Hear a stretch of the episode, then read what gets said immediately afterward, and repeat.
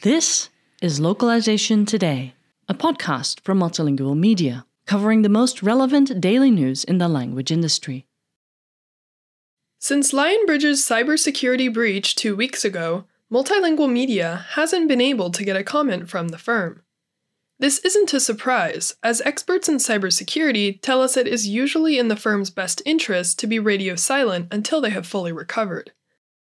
As we attempted to reach out to Lionbridge, we got an out of office message from Jaime Punishill, Lionbridge's CMO.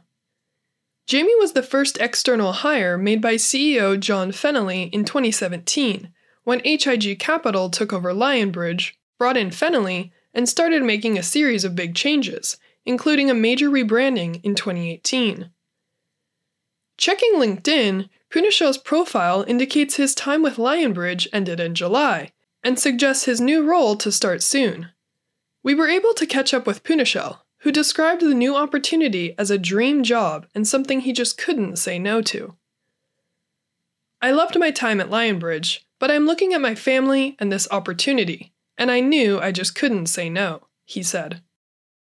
It reflects how many are considering changing rates as they face the challenge of inflation and an increased cost of living. Punishill says this could be a career defining move, and although we won't know exactly where he has accepted a new position, it's not going to be with another language service provider.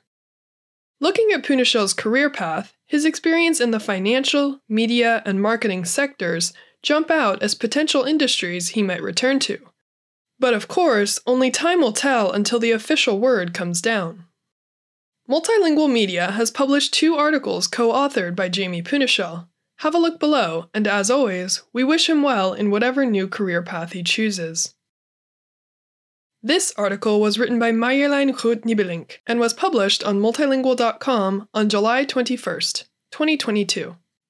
Thank you for listening to Localization Today. To subscribe to Multilingual magazine, go to multilingual.com/subscribe.